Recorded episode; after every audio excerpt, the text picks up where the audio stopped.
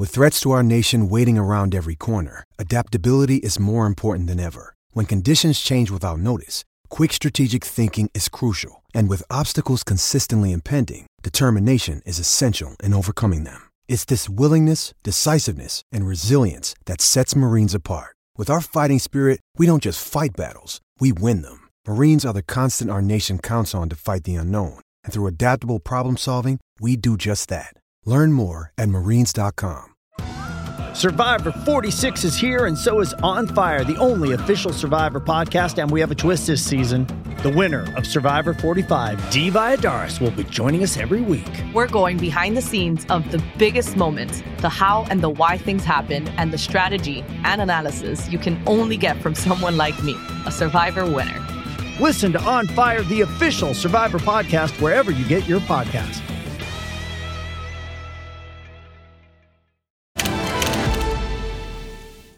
It is that time of the day. We went through a, variety of topics with the Vine Sporting New Zealand mind. Uh, from Newshub, my favourite uh, Chapman from Newshub, because I'm speaking to him now. Grant Chapman, hello. I don't think Alex is going to like that very much. Don't worry, I'll clip it up, send to him, uh, friend. How you doing, Chapman? It's been too long. Yeah, it's been years. you still handsome as ever? Um, still, still uh, follically challenged. Yeah, getting older. I've got a, I've got a significant birthday coming up next week, so I'm just trying to uh, keep that keep that uh, you know undercover. Oh, happy seventieth! Yeah, yeah. I I actually never had a fiftieth, so I'm I'm trying to pass it off as that. Oh, yeah, just the do-over. Let's do the 50th um, properly. Well, Yeah. happy birthday. Hey, help me out. Give me a present. Give me a present. Convince me how the Black Caps can win a semi-final against India.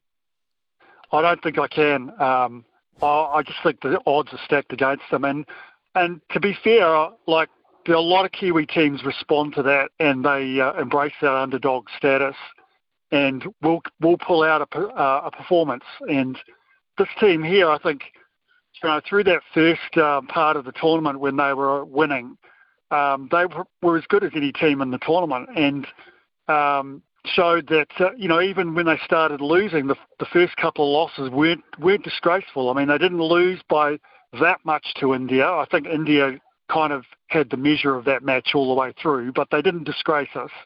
And you know, we just about toppled the Aussies with uh, what was a bit of a run fest. So, you know, I, I wouldn't totally discount the Kiwis, but look, you've, you're up against one of the most powerful cricketing nations in the world, both on and off the field um, with a billion people screaming from the stands uh, and the ability to uh, create pitches that suit them. Um, it's it's the odds are stacked against them. I just uh, the, our best chance might be another two day, uh, one day semi final like last time. Yeah, they- they've got to find a way to put pressure on early in an innings, don't they? Um, and I can't help but think the bowlers, especially, they've got to find a way to sow a little bit of doubt because there's there's no shame in saying this Indian side. And you're so right about the power of Indian cricket overall, but the balance of that side is just really good. They're just a fine team.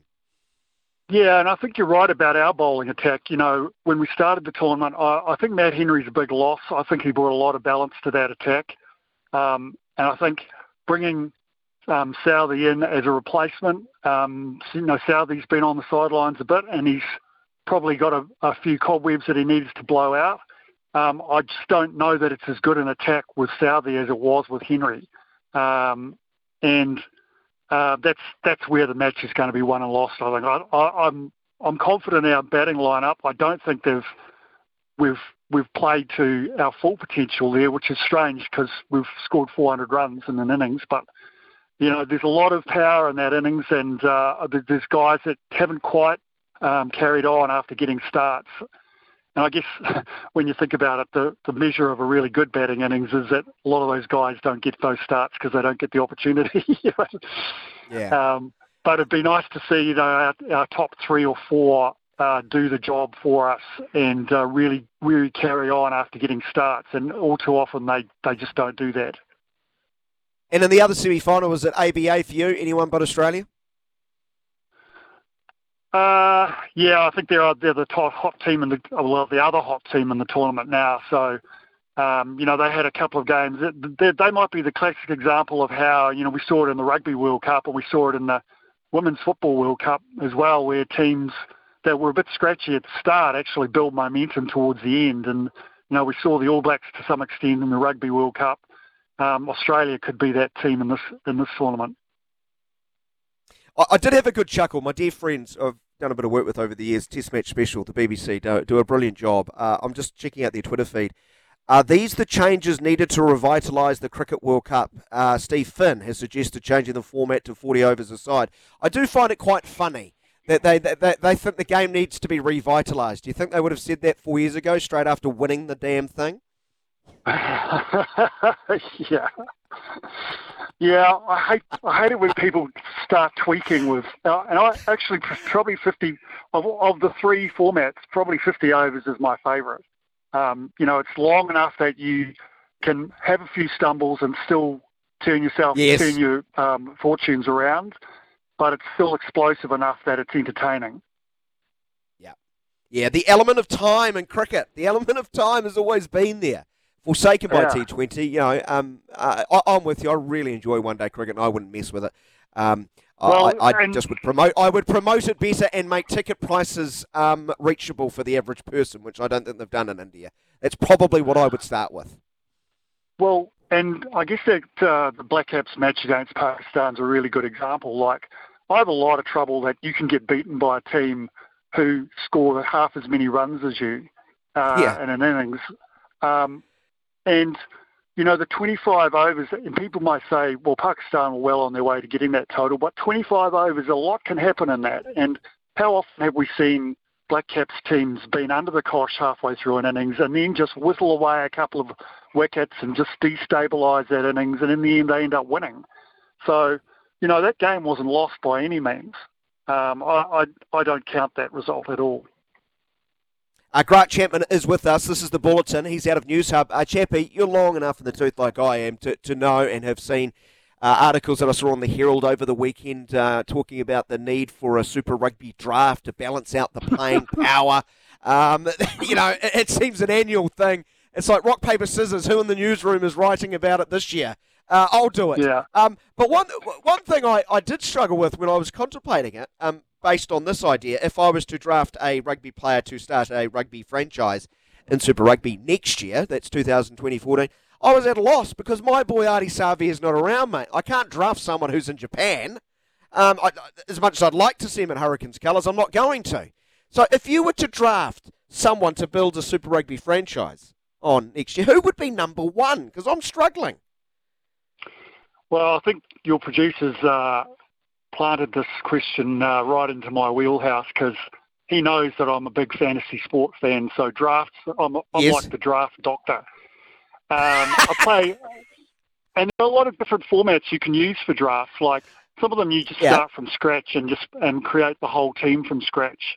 Other ones are like more dynasty where you keep your team, but you just add a couple more cogs each year and then chuck out a few that aren't working. Um, and then there are a few where you just have a few keep, so you keep a core. So maybe in a rugby draft, you'd keep maybe, I don't know, maybe just plucking a number out of the air, maybe 10, enough to have a core of players roll over from one year to the next and then change the players that are around them. Um, if you were going to start from scratch next year in Super Rugby, I would probably go with, and again, thinking to how I play fantasy, like in some teams, and for example, in NFL, the, the player I always try and target in the first round in the NFL is Travis Kelce because he is by far the best. Um, um, I can't even remember the position he plays now. Tight end. He's the, Tight end. sorry, Tight end. what was that? Tight end. He's he is the he's the best player in that position by far. So if you miss out on him, then you really, you know, the next the next best player falls well down the ranking. So you could you could go that way. You could say you can, and I've heard it said that you know uh, props in Europe get big money because they're so rare. So you might decide that an Ethan de Groot or someone like that is so dominant in their position um, that you would go first with them. I mean, if it was me though, and I was drafting first next year from scratch, I'd go with Scott Barrett. Um, because I think he's now clearly the number one lock in the country, so he has that positional dominance. But also, you want to try and recapture some of the culture that's been so valuable to the Crusaders over the last seven years. And if Sam Whitelock was still around, I'd take him. Um, because he, I think he is the essence of that Crusaders culture. But um, probably the next best option still remaining would be Scott Barrett. What a savant you are! Like the, the depth of your immediate analysis is fantastic. Here's I just thinking. I, I understand your scarcity argument with props. That that's probably I would why I would try and gobble up a first five. Um, yeah. Those old tropes. You don't well, win Super Rugby without a great first. Yeah, Damian McKenzie probably be my pick. So, mm. uh, but but I, I love the way you look at it, and, and clearly you spend well, way too much time playing fantasy sports, don't you, Jeff? Well, well, there's, there's a certain amount of culture involved in it too. Like um, Ardie and, and, you know, I guess the other option was a Sam Cane or a Damian McKenzie or Richie Mo'unga if he was still around. You know, of those players, probably Mo'unga is the better option because I think that none of those other guys really have that that cultural um, experience of winning multiple Super Rugby uh, titles, and they they're good players, but they don't necessarily make their team better. You know, if you know what I mean. Like you, a, a Scott Barrett or a Sam Whitelock is someone that you can build a culture around, and they have that winning experience. So that's that's where I'd be looking. Good on you, Chappie. Hey, uh, New Zealand Cup week. You a big punter? Big punter? Not at all. Oh, not at all. No. I think mugs. Only like, mugs. Like me? On sport and horses. like me, I'm I know nothing I'm the about guy, them. I'm the guy that organises the office sweepstake. I've just come off three back to back to back.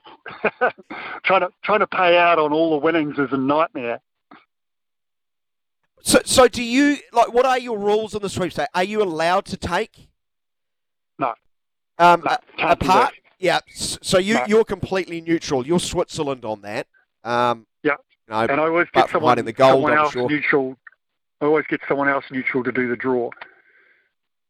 Oh, right. And, and, do it in a public setting with everyone watching. It's amazing how many people get their back up over the work sweepstake, don't and they? Gordy, Gordy guys always ends up with the best team or the best horse as well, which is kind of weird. well, uh, yeah, he's he's the one that I have the most trouble balancing the uh, the winnings with because he doesn't he doesn't pay his entry until the, the money has been paid out. So then I have to take his entry out of his winnings. Oh, typical TV man. Seriously, Gordon, lift your game, mate. Thanks, Chappie. Great hearing your voice, mate, and happy birthday for whenever it is and for how many it is. Take it easy. Uh, cheers, matey. Catch you later. Typical Gordy's got everything, uh, except for a decent football team to be a fan of.